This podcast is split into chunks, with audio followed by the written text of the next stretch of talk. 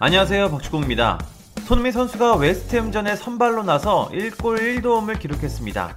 토트넘은 전반에만 3대 0으로 앞서며 완벽한 경기력을 보여줬는데요.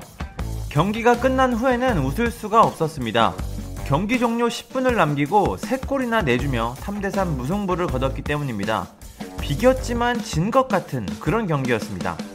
손흥민 선수는 후반 35분 모우라와 교체돼 벤치에 앉았는데요. 이번 경기에서 골을 넣으며 다시 프리미어리그 득점 공동 1위가 됐습니다. 칼버트 르인과 함께 7골로 공동 1위입니다. 칼버트 르인이 골을 넣으면 손흥민 선수가 계속 따라가면서 득점 공동 1위가 되고 있습니다. 그래도 팀 성적이 나오지 않으니 손흥민 선수의 표정은 밝지 않았습니다. 경기 후 손흥민 선수는 다양한 매체와 인터뷰를 했습니다. 먼저 스카이 스포츠와 인터뷰를 진행했습니다. 손흥민은 동료들은 결과 때문에 엄청난 충격을 받았다. 우린 마지막 10분 전까지 경기를 잘했고 승점 3점을 얻을 자격이 있다고 생각한다. 엄청난 충격이다. 다시는 일어나면 안 되는 일이지만 이것도 축구의 일부다. 심판이 휘슬을 불기 전까지 집중해야 한다. 이런 기분은 다시 느끼고 싶지 않다. 우리에겐 다시 일어나면 안 되는 좋은 교훈이 됐다고 했습니다. 이어 우린 시작부터 경기를 점유했고 이른 시간 3골이나 넣었다. 완전히 경기를 지배했다. 골을 넣을 수 있는 찬스도 더 있었다.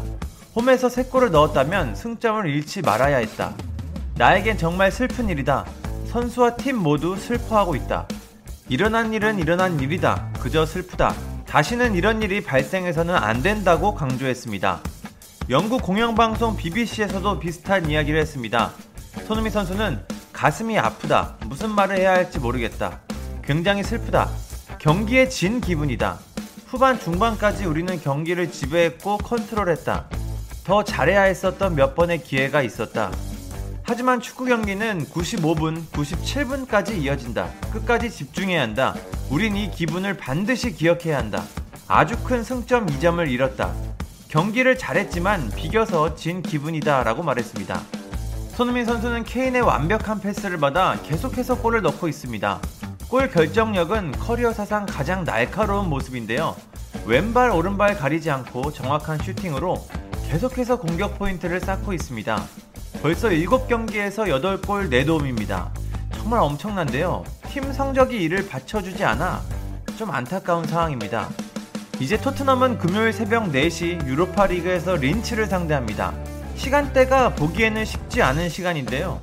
그래도 약체 팀이라 손흥민 선수가 또다시 득점포를 가동할 가능성이 높습니다. 손흥민 선수가 역대급 시즌을 보내고 있는데 이번에는 우승 트로피 하나 들었으면 좋겠습니다. 감사합니다.